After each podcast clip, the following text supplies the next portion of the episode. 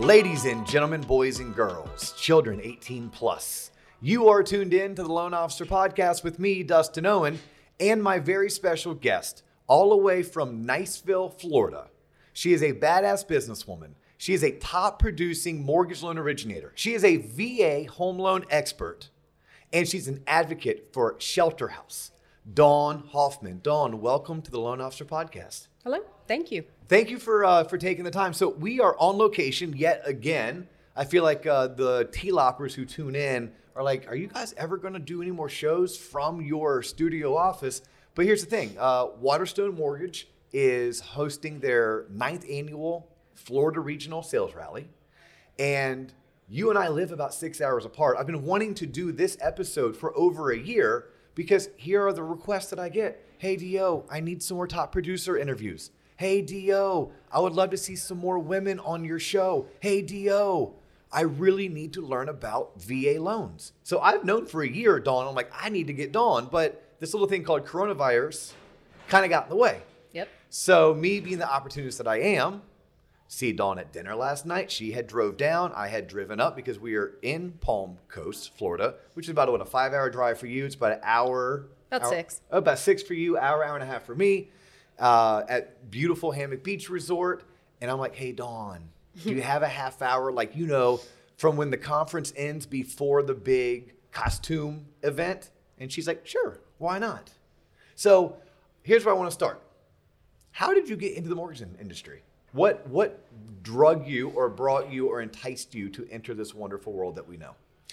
So I started as a uh, executive assistant to a regional Uh, vice president for a small savings and loan. Okay. Doing administrative type details. He knew way before I did that I was going to be a loan officer eventually. Um, and I think he kind of sh- shaped me toward that, but um, started working for him, doing things, doing all the marketing side of the house for uh, twenty-one loan officers, and uh, moved in from there to processing. And then uh, finally, when I decided to get married, Uh, there was an opening for an L O in the branch near where my husband lived. And so I took the leap and here I am. So you didn't go to college thinking, I'm going to be a loan officer. I have a degree in history, poli-sci, and English, and a master's degree in American studies. So no, I did not. And in fact, when I go back for my reunions, I, most people are shocked. They were like, you do math for a living? You? Yeah, so, yeah, sure, yeah. Why not? Now, you, you do more than just math though, right? Like we as mortgage loan originators, we fulfill the dream of homeownership. We help people become wealthy. So what I love about the business and what appeals to me in my uh, educational background is this business is all about people. So this is this business is everything about people, their stories, their dreams, and their goals.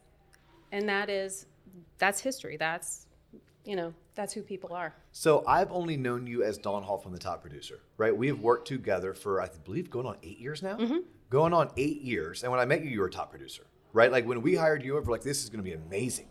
Like, we're going to bring this lady over who is a fantastic person with a great big heart, but she also does a lot of volume and a lot of units. And half of your business is V A loans, right? At help, least. Help, helping the active duty military, for the most part, some veterans, but most years are by active duty, uh, in the panhandle of Florida. Niceville, Florida, for anyone who hasn't got out their Google Maps yet, is basically like an area in between Pensacola and Panama City. People tend to know Pensacola, or they may maybe spring breaked and partied in Panama City. Niceville is right in the middle, kind of um, just across the bridge from like what Fort Walton Beach, Destin. Destin. Yeah. Mm-hmm. Um, but leaning into you being a top producer, how how many years did it take you? Like you started off as an executive assistant to some vice president who groomed you, who saw saw your talent, right, and groomed you, then convinced you, gave you the courage to say, hey, yes, you can do this. At what point when you started doing loans did it take for you to start doing your two, three, and four million dollars a month? Probably about six or seven years. Okay. It, it was, you know, so I came in the business in January of two thousand five. All right. Yeah, that sounds so, booming. And I worked for a company though that was very conservative, so we oh. didn't do all the stated stated. Yes. And so what I learned to do was first-time homebuyer loans because you didn't have to compete on rate or do crazy stuff, and government loans. Okay. And so when the market collapsed, and a bunch of people got out of the business, um, because I didn't know how to do anything else. I was the Govy expert. And that year, two thousand eight, was the best year of my career at that point. Wow, that is really cool. I didn't know that, because two thousand eight was, for many people, me included, my worst year. Yeah. I mean, when I go back to two thousand six, and I kind of came on the scene in two thousand six. I got started kind of like you in oh four. Took me a couple years to get started. oh six was like my breakout party. Then oh eight was like, oh my God, that's terrible. nine was slightly better than terrible. And then by ten, we got the train back on the tracks. But you're like, no, no, no. two thousand eight, you had your best year, and mm-hmm. that's because when you got in, everyone else was doing the sniff test, can you fog a mirror, and I'll give you a loan. And Dawn's like, nah, I'm focusing on down payment assistance, first-time home buyers, and what's a V A loan? What's an F H A loan? Exactly. Which, kudos, and that's a huge takeaway. For anyone who's tuned in, it's like, no, no, no, master the basics. Yep. Get really good at the loans that are going to be around. Always. Re- always. Okay, so... So you had a bit of a of a coming out two thousand eight, mm-hmm. and then just things just, just take off from there. Correct. Okay. Did you do anything different? Like, was there was there ever like a build up going to it, or was it just more of, hey, I had longevity, my following organically increased as each year went by, and I, I showed some staying power? Or was there ever like a, a shift where you did one particular action better, or you did more of one particular action? I don't know about that. I think we we got a good a big aid in our area because of BRAC. Okay. And, so and what base, is BRAC? The Base Realignment okay. Commission. And Eglin, which is the largest air base in the free world, grew. And we added um, a Special Forces okay. uh, base to Eglin. And so we had a large uh, entrance. We had a large shift of people into our area. And so that were all V A. Gotcha. Okay. And, and and so we tried to really take advantage of that.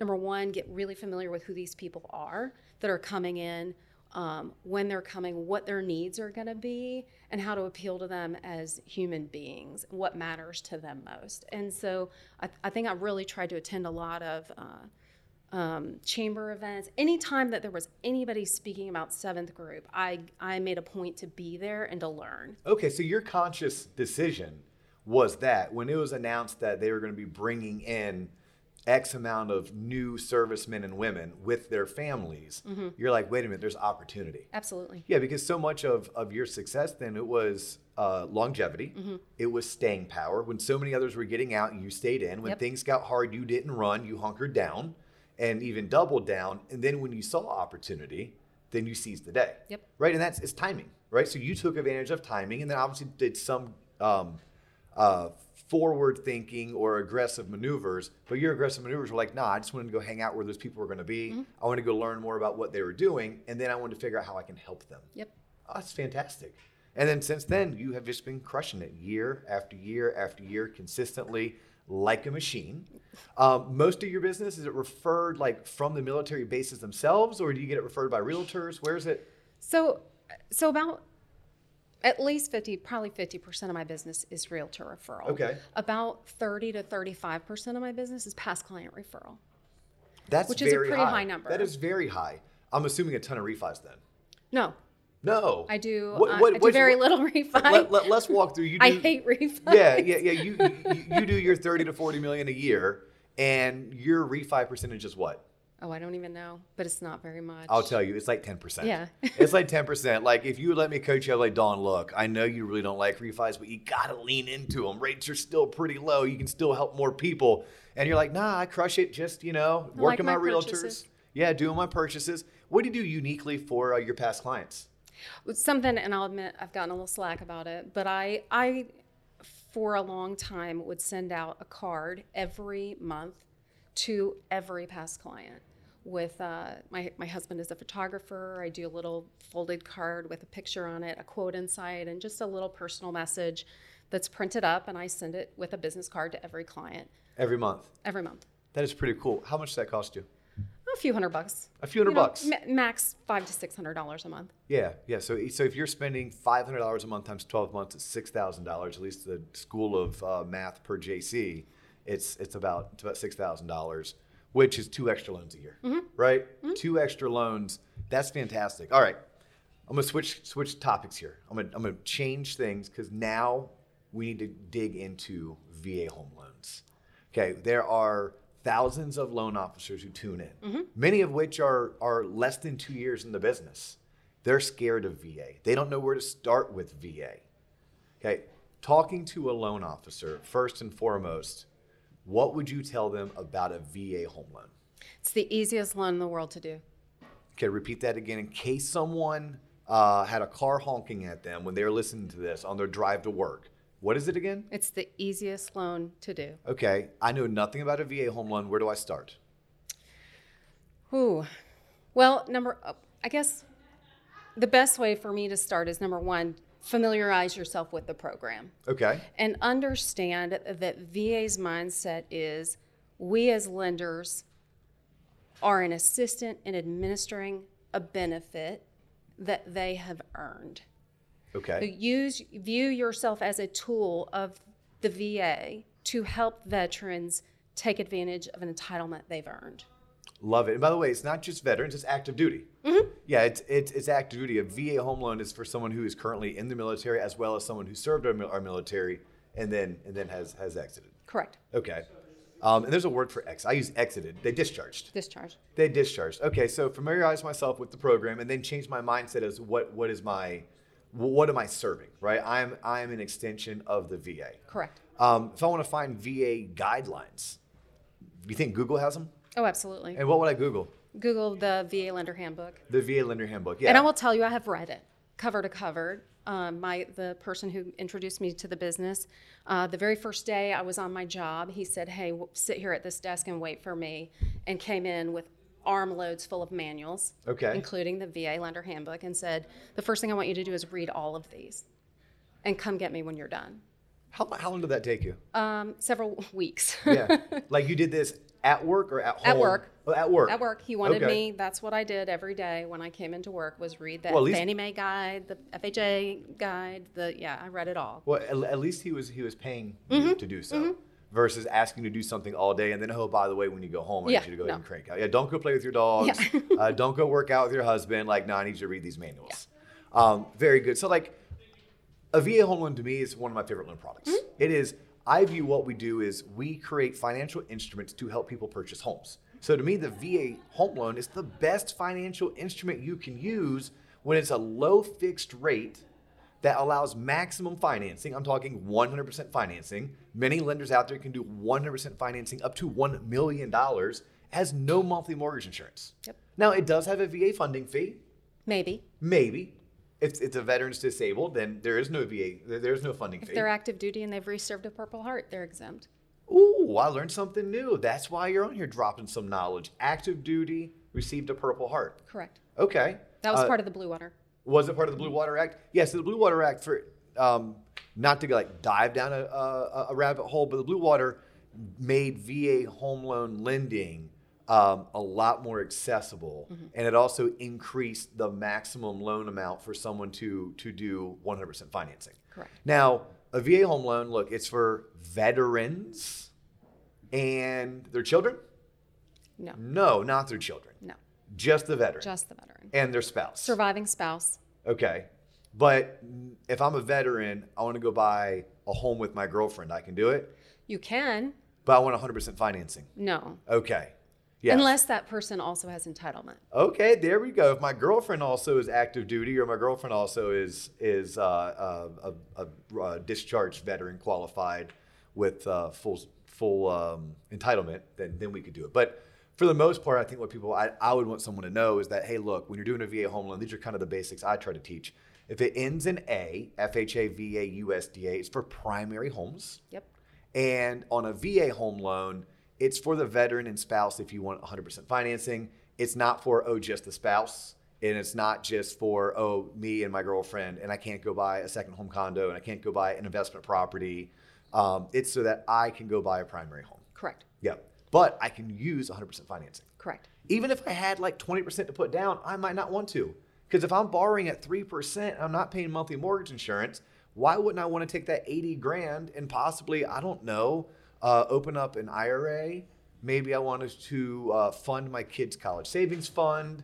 Maybe the home needs a pool, right? For that reason is why I love it. Mm-hmm. Um, but from when I'm qualifying someone uh, or I'm dealing with, with active duty, what are some, some early pitfalls that, hey, someone's tuning in, they want to do more V A loans.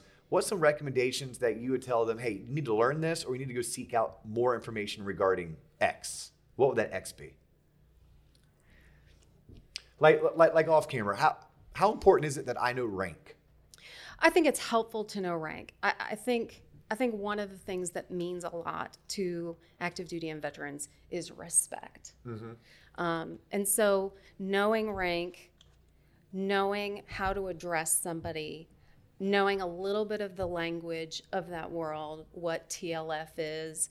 Um, what is T L F? Is temporary housing if they're moving. Okay. Um, you know, knowing what B A H is, knowing what B A S is, knowing... Um, so one is housing, mm-hmm. and one is food. Subsistence. Okay, mm-hmm. but what does actual B A H stand for? Do you know? Is it base allowed housing? Yeah, yeah I, I think it's ba- base Something allowed like housing. That, yeah. Uh, or basic, maybe basic. Basic ba- housing. Ba- it's basic ba- housing allowance or bas- basic allowance for housing, yeah. I think. Um, and then, because that's part of their pay. Correct. As, as is B A S. S. Yep, which is subsistence. Mm-hmm. So when someone is qualifying a veteran, or I'm sorry, an active duty, it wouldn't be a mm-hmm. veteran. Veteran wouldn't have this, active duty would. Not only do they have their base pay, but we also have B A H and B A S, and we can use that to help them qualify. So the one thing, I guess one thing I would tell people, cause, and I've seen this messed up by newer loan officers and gotten picked up their loan because of it, is somebody who is living, say, say you have an E four, you have a young air, air person, airman, I say airman because we deal mostly with Air Force up where we are. Um, I have young, young airmen living in the dorm. So they were only getting base pay at that point. They don't get the other incomes.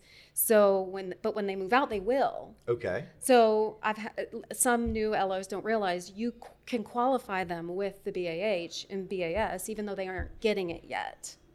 I did not know that.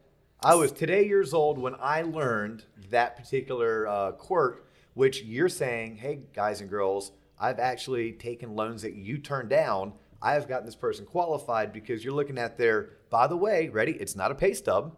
Their L E S? What, yeah, their L E S, their leave and earning statement. Correct. Right? L E S, leave earning statement. Uh, that's what someone in active duty has. So if you're dealing with active duty military, don't ask them for the pay stub. Maybe ask for their spouse's pay stub if their spouse is not active duty, but for them, you want to ask for their L E S. Correct. And on their L E S, you're going to have their base pay. Some will have what's called B A H, that's additional income. Mm-hmm. Some will have B A S, additional income. But there's some, like that E four airman who's living in the dorm on base, he currently doesn't have a B A H, but the minute he moves out of the dorm, he, he'll, he'll He's get eligible. It. That is fantastic. And by the way, E four tells me it's enlisted, mm-hmm. and four, like I just think it starts at a one. Like one is the the low man or woman on the totem pole, as low as you can go, grunt. E one, two, three, four, all the way to nine, mm-hmm. and then it goes to O, which is officer. Correct. Right, so I think it's good for anyone who is dealing with active duty, but even the veterans. Like when I'm building a rapport with someone, I'm like, oh, what branch of the military did you serve? Right, oh, what was your what was your rank? Now, for me, because I, I don't serve that community as much, or uh, I don't have a spouse that did, and I, I was never enlisted myself, they'll then say, oh, I was a, you know, uh, lieutenant first class. And I was like, uh, is that an E six? You know, like I'm kind of joking, but I think they respect the fact that I know something about what they do. Um, like I even ask them like, oh, what was your M O S, right? What was your method of service? Because everyone who who enlists, they have their method of service, and they also have like that, which is the job that, that they that they work, and then they also have like what they would have to be called upon in battle, right. Which sometimes it correlates, mm-hmm. but sometimes it doesn't. Like, well, I was an infantryman, right? So oh, I was I was E three, but I'm like, well, what was your M O S? Oh, I did logistics. Um, now I always get stumped when I'm like, oh, what was your M O S? And they're like, oh, I was Third Battalion Alpha Company. And I'm like, crickets. uh, uh, like, I don't speak so that language. So I usually language. say, what did you do? What did you do? What did you do in the military? Yeah. And then sometimes, and I, I've never had a bad reaction from this. In civilian world, in the civilian world, what does that mean? You know, because yeah. I'm an engineer. Okay, but what does that yeah. mean? And and I've gotten some pretty fun yeah. answers. I, I fixed tanks after no, they got I, shot I, at. I, what what, I, what I built, was one of your best ones? Well, I don't want to curse, but oh, um, oh I, you know. I do all the time. Oh, okay. So it's okay. Well, so good. Okay, so yeah. uh, the one answer was I build things and blow shit up. Yeah, I was like, yes. well, okay. Yes, that's you know? fantastic. Um, back on the underwriting piece, because I, I think it's imperative for again people tuning in, people are trying to learn and wanting to do this. V A loans are underwritten a little bit different. They right? are, and part of that is the mindset of V A, which is if it makes sense, if you can make it make sense, do it. Okay. Our job is to help veterans take advantage of their entitlement that they've earned.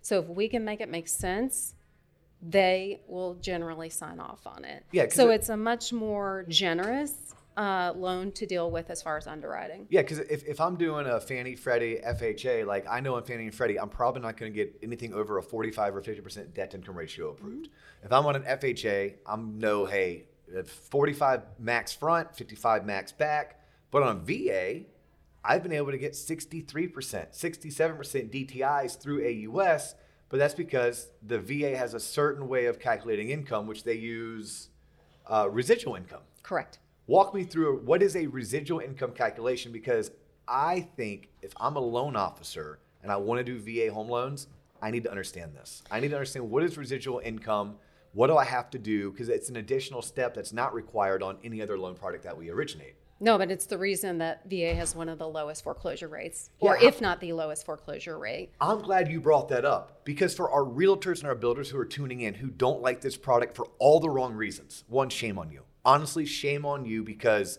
look at the community we're trying to serve. For one, okay, little soapbox, I apologize. But two, listen to what Dawn just said. It has one of the lowest foreclosure rates, default rates of any loan, although it allows for one hundred percent financing. Yep. Right? Like with no mortgage insurance. Yeah, with no mortgage insurance. And and we can do low F I C Os with them. And we can do pretty quickly after things like foreclosure and, and short sale and bankruptcy. Like one of the quickest, right? One of the quickest wait periods is on a V A home loan. Mm-hmm. Um, and because of residual income calculations, they have figured out, the Department of Veteran Affairs has figured out, no, this is the better way to qualify someone. It's not necessarily their D T I is forty-five or sixty-five. It's no, how much money do they have left over after all their bills are paid? Yep. What what would you want to tell a, a younger in their profession or an inexper- a loan officer who's inexperienced with, with V A? What are some tips, tricks uh, about the residual income calculation? Make sure that, so V A makes you count maintenance costs. So Uh, make sure that you include that maintenance cost in your qualification. So that's what your, you know, assumption, what you're going to pay for electric, uh, gas, whatever, and it's fourteen cents uh, per square foot or something. Per, yeah. So so I always just do whatever, three hundred fifty dollars, yeah, you know, in uh, a month.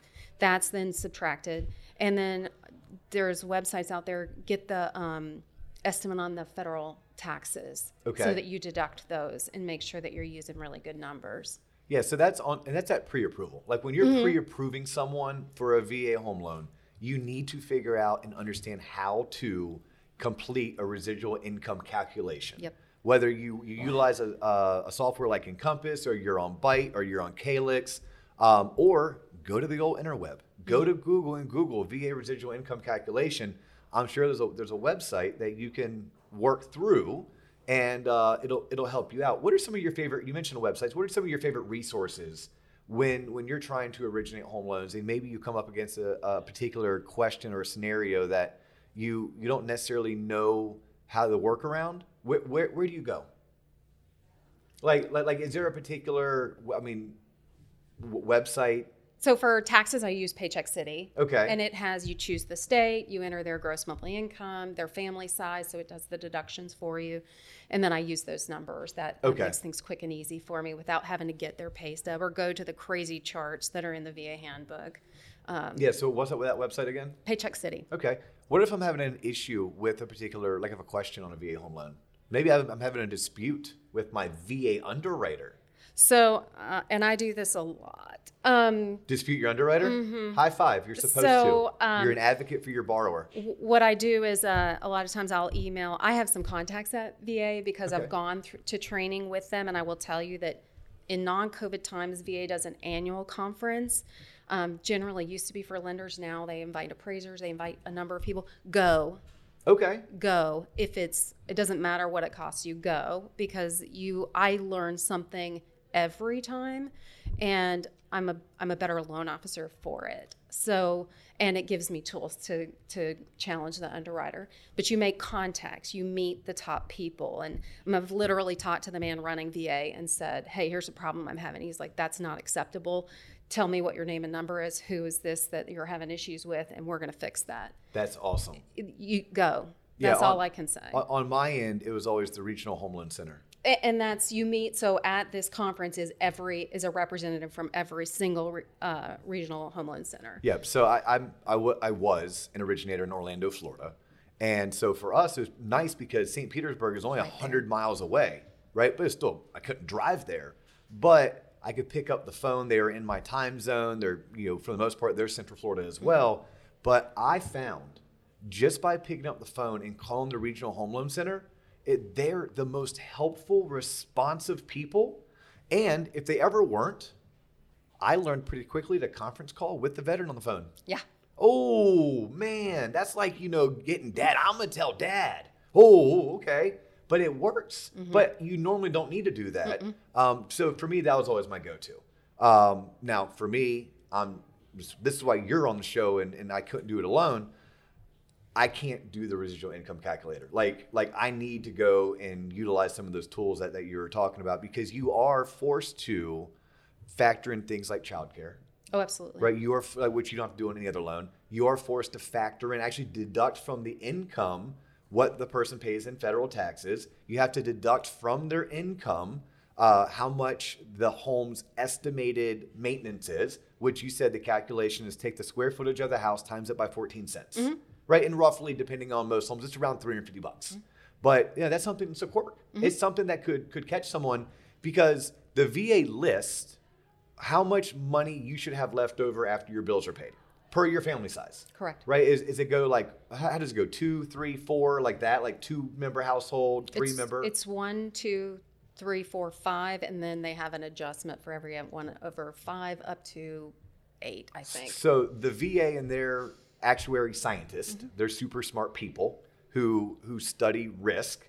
They have come up with a formula that states if you're a two-person household, you should have X amount of dollars after you pay all your bills. And then if you're a three, a four, all the way to a six, then that number goes up.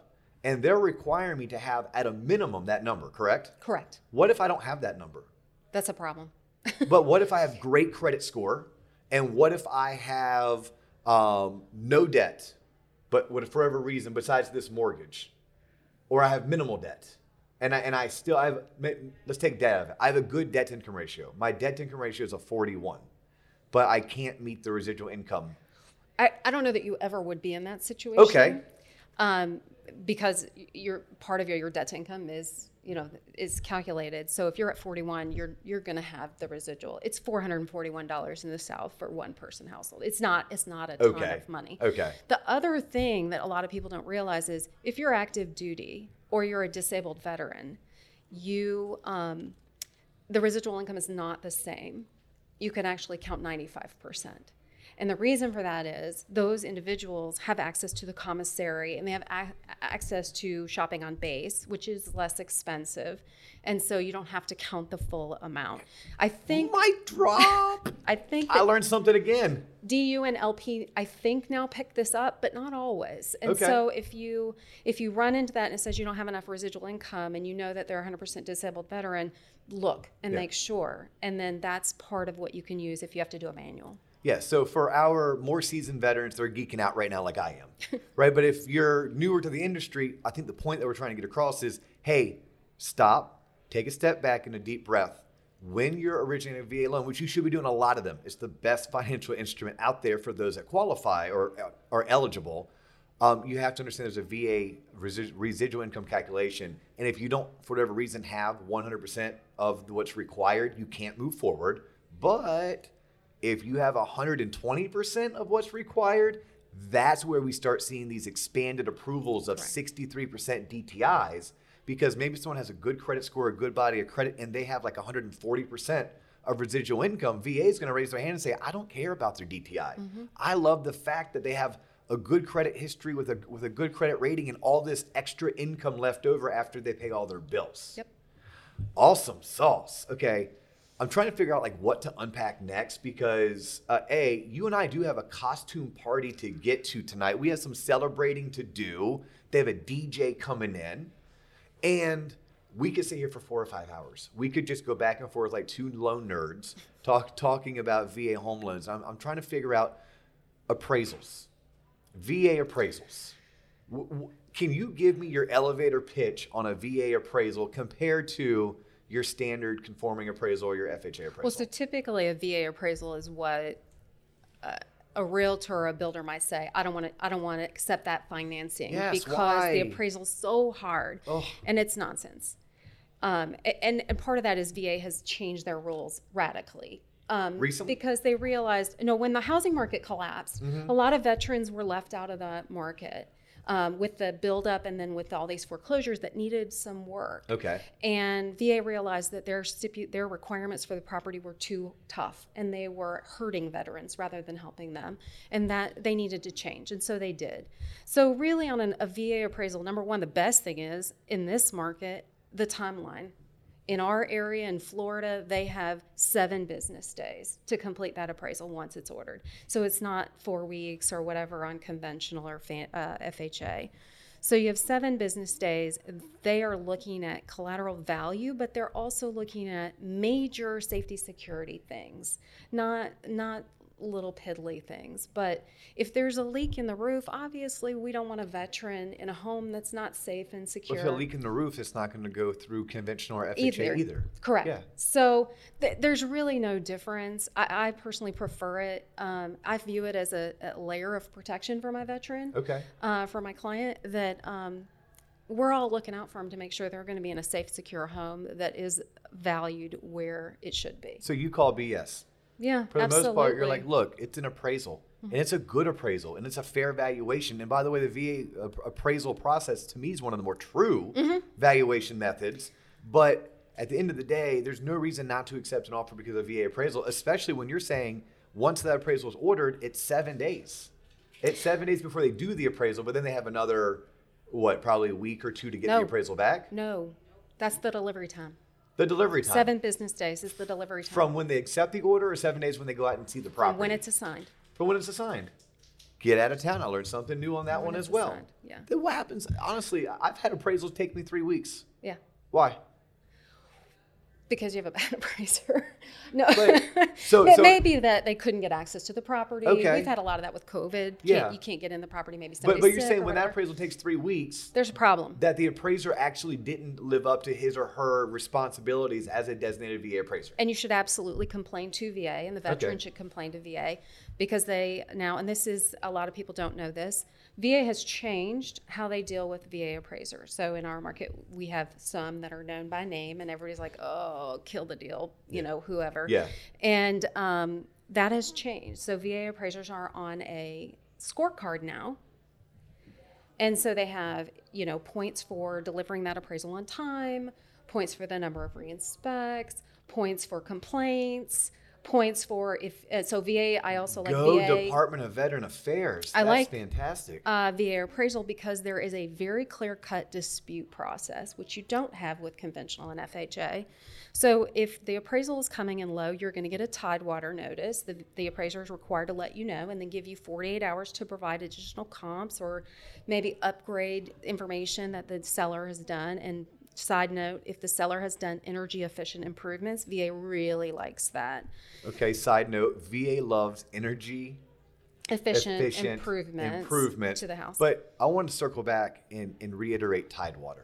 I love V A appraisers appraisals because of Tidewater. I know some people are like, oh my God, I got another Tidewater. For those that don't know what Tidewater is, basically, if the V A appraiser suspects or understands that the appraisal is going to come in lower than the contract price, instead of operating the way most conventional or F H A appraisers do, which is you get an email in your inbox, you open it up, and it's like, uh, we came in under value. No, they give you a heads up. They have to legally. Yep. Hey, F Y I, uh, this is going to come in under value. Do you have supporting documentation that maybe I'm not seeing? Correct. At which point you may be like, hey, seller, have you made any improvements? Uh, and by the way, are any of those improvements energy efficient? Mm-hmm. Yeah. That's another reason why a V A appraiser may actually be better, definitely not worse, Mm-hmm. And there's no reason for it to be vilified the way that a lot of the real estate and home builder community does. And maybe it's because at one point it could have been. You know, may, maybe, sure. you know, perception's reality, maybe back in the day, but you're saying, no, that's not the case anymore. Not at all. Not at all. Not only that, if you if you get your Tidewater notice, you provide the appraiser with that information, and they come in still low, and everybody feels, all the parties in the transaction feel like that's not, that's still not correct, you can then go to your regional loan center and say, hey, we think this is wrong, and here's the supporting document we have. And they have a appraisal department that will review that information, and they may or may not increase the value for you. And I've had many times where they have increased the value. Yeah, no, um, as have we. I, mm-hmm. I probably had my best success disputing V A appraisal value versus any other oh, appraisal absolutely. value. Yeah. Um, all right, so we need a rapid fire. Mm-hmm. We need a rapid fire, then we can uh, shout out Shelter House, let people know about it, let people know how they can uh, how they can uh, contribute or participate, especially if they love this episode and they're grateful for you taking the time the way that I'm grateful for you taking the time. But things that we didn't that we didn't talk about that we probably need to somehow cover. Okay. We didn't talk about uh, C O Es. We didn't talk about D D two fourteens. We didn't talk about the fact that, like, hey, just because you're a veteran and you're eligible doesn't mean you qualify. You still have to qualify. We didn't talk about whether or not someone could have multiple V A loans, or could they have multiple V A loans at the same time. So where do you want to start? Do you want to start with, uh, let me just ask you the basics. Okay. What is a C O E, and is it required? It's a certificate of eligibility, and yes, it is required, and any lender worth their salt will pull it right up front. There you go, ladies and gentlemen. So you are talking to a, this would be a veteran, right? Because active duty wouldn't have a C O E, correct? No, they all, oh, have, they, they all have C O Es. Active duty doesn't have a D D two fourteen, which correct. We're going to come to. So C O E stands for a certificate of eligibility. Doesn't mean you're you're approved. It just means you're eligible for this particular loan. And you as a lender at pre-approval, whether you do it or your processor does it or you have a loan officer assistant who does it, someone needs to be pulling that through the V A portal, correct? Correct. correct. Um, to where you can make sure that your veteran is actually eligible. Correct. Because not every person would be eligible, right? Maybe they haven't uh, done enough time, right? Maybe they did something where they got in trouble. Yeah. Right? Um, they were Maybe they dishonorably discharged. Or they had a V A home loan back in the day that foreclosed and they didn't um, handle that foreclosure responsibly. Because just because I had a V A home loan that foreclosed doesn't mean that I lost all my eligibility, or do I at least lose some? You lose some. I lose some. Okay. But just because I had one doesn't mean I can't obtain a new one. It just means that when I obtain a new home loan, I have to be careful with how much eligibility, because that's going to impact how big of a loan amount I can obtain. Correct. Okay. So a C O E, or certificate of eligibility, that's like part of the starter kit. That's part of V A Home Loans one oh one. You got to figure out what one is and what it does. The nice thing about the C O E also is, and this is for veterans, if they are if they receive disability, V A has updated that, and they now put the disability income on the C O E, and that is your verification yes, of income. Because the V A Home Loan does have a funding fee unless you are active duty Purple Heart recipient or you're uh, disabled. It doesn't matter if it's ten percent disability or one hundred percent disability. If you receive disability from the V A, it'll show up on your C O E, and that means you don't have to pay the funding fee, because the funding fee can be, I mean, two point, what is it? Uh, first time use is typically what, two point two percent, two point three percent? two point three. two point three percent. But if I want to obtain a second V A home loan, because maybe I had one ten years ago, I paid it off, and now I'm uh, buying another house, my my funding fee is going to be how much? three point six percent. three point six. Yeah, that just went up, didn't it? Yeah. Yeah, that went up, but it's financed in. It is financed into the loan amount, so it's not something the veteran has to come out of pocket. But again, if you're newer and you're learning this product for the first time, you have to, when you're reading the V A handbook the way that Dawn did when she got started, uh, you need to make sure that that you're understanding what the funding fee is. You need to understand that they vary. Like if a veteran puts down money, the funding fee can go down. Uh, if it's a subsequent use, if it's a refinance, like there's a chart. You can Google V A funding fee chart. Just do yourself a favor and make sure you check the date that's in like eight font at the very bottom to make sure you're looking at the most recent chart. Uh, because these things do change. All right, so C O E would cover that. D D two fourteen, what the heck is it? Well, that's the discharge paperwork. Okay, that, so I'm active duty, I have a D D two fourteen? No. No, that's a trick question, I almost got you. No, if I'm active duty, why would I have a discharge paperwork? Um, but if Unless a, you're a reservist. Okay. And you get multiple okay. uh, D D two fourteen. So if you're activated and you serve at, like, go overseas, you'll have it. You'll have multiple D D two, D D two yeah. fourteens. Yeah, no, I have a, a cousin who uh, was enlisted uh, with the Navy and then did O C S with the Marine Corps and had like a two-year hiatus. So he actually had a D D two fourteen from his from uh, being a C B in the Navy. Mm-hmm. Um, so it's, yeah, but most people. Look, it's like a rookie mistake that we all go through. Here's a couple rookie mistakes. When I mean rookie, like you haven't done many V A loans. When you ask act, active duty for a pay stub, that's a rookie mistake, all right? And when you ask active duty for a D D two fourteen, no, that's for people who are veterans because they're discharge paperwork. Correct. And that D D two fourteen is imperative or it's important because why? Like what, what makes that document? I know it's on a checklist that I have to get, but why why is the D D two fourteen um like a, a requirement? It's going to tell you their time of service. Okay. And so you'll know if they're eligible or not based on time of service. So although now it's easier to just try to pull a C O E. Well, correct. And that, that now I will say from a human human standpoint, I like the D D two fourteen because there's a lot of information on there and it tells you who this person is. So like if I'm, if I'm looking at this D D two fourteen and I see that this person's a Silver Star recipient, I want to I want to recognize them and I might call their realtor and say, hey, do you know who this is? Like this what, is somebody what, who what is, is what is a Silver Star recipient? This is somebody who's gone, served heroically. Okay. Been, you know, I, in fact, I had a client who was um, the only living member of the Air Force to have two Silver Stars. He he was unbelievable. Okay. You know, he, this is a, a hero. Yeah. And you want to treat them appropriately. Yeah. yeah. No, that's so cool. That is such a good reason because the technician in me says, yes, I know that for the most part with technology in today's day and age, I can just order a C O E. Like that, but sometimes the C O E doesn't come back, right? Mm-hmm. We're, we're relying on technology. Sometimes there's a, a record-keeping error and it's not in the system, at which point I need the D D two fourteen because I need to send that old school yep. to, to, to, the, V A. To, to V A so that V A can then give me a C O E. But I loved your answer.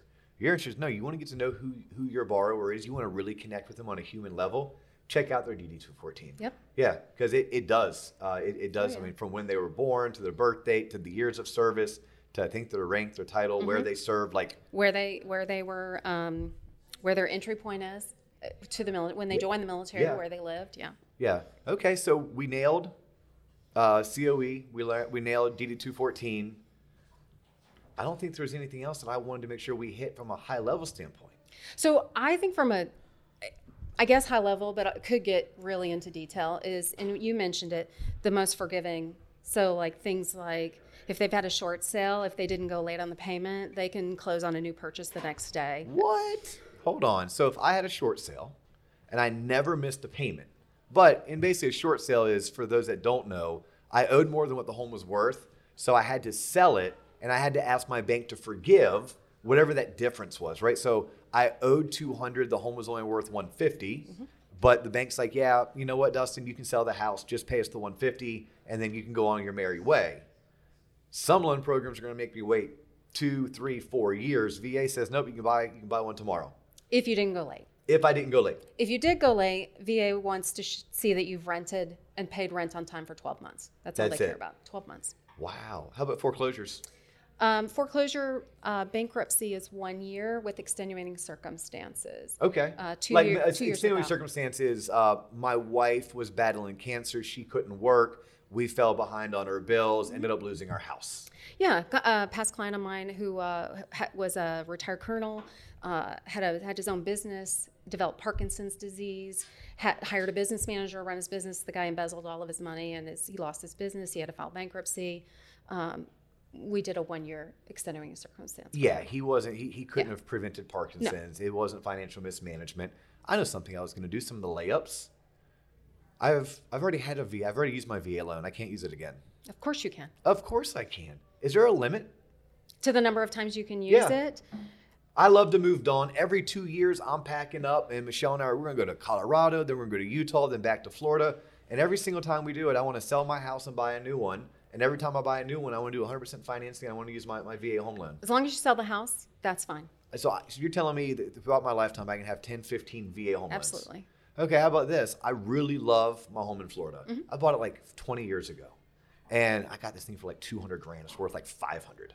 And I want to come back to Orlando sometimes, but I really want to get to Colorado. Can I move to Colorado and still get a V A home loan on my home out there while keeping my home in Florida? Absolutely.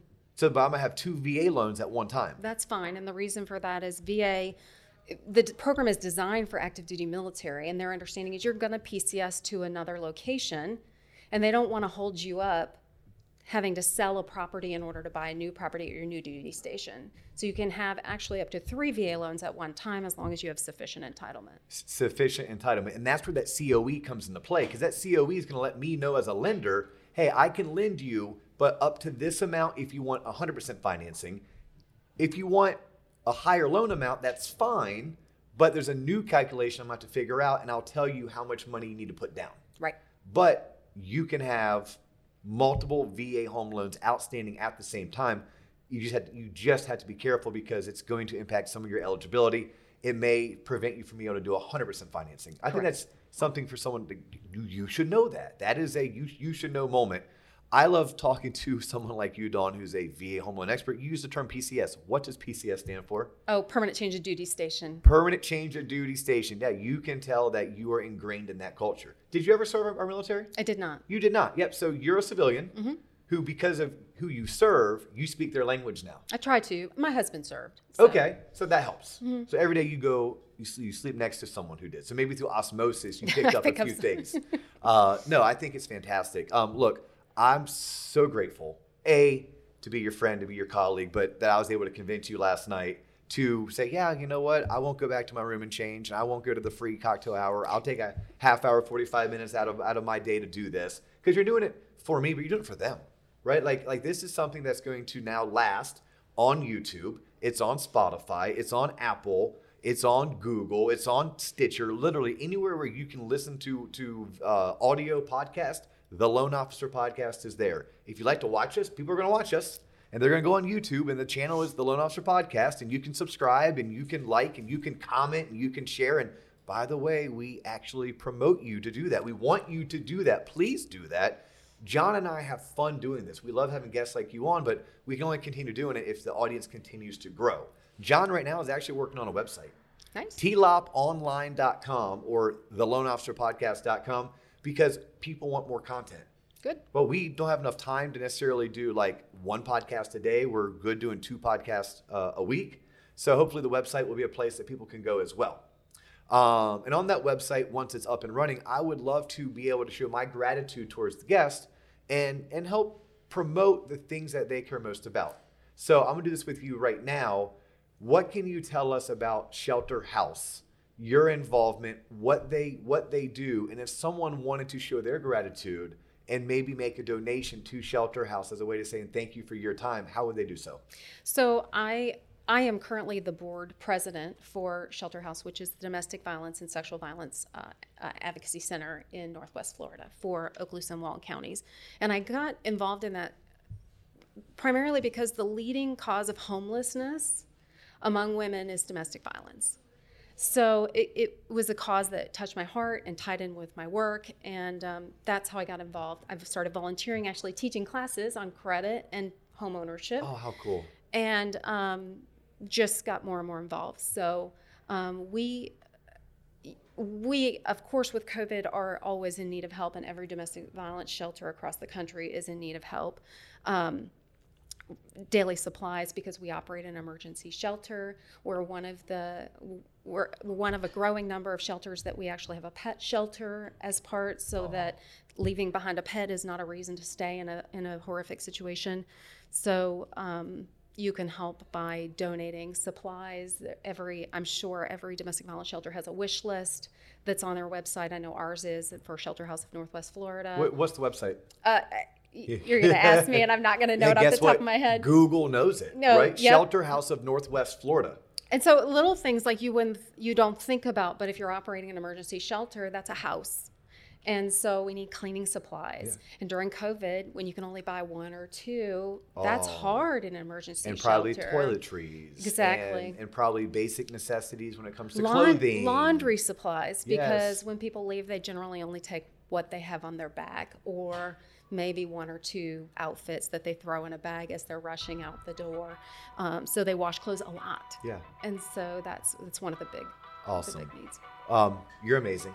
Thank you so much. She's Dawn Hoffman, top producing loan officer with Waterstone Mortgage. I'm Dustin Owen, the host of the Loan Officer Podcast. That is all the time we have for you today. We will catch you on the next episode. Peace.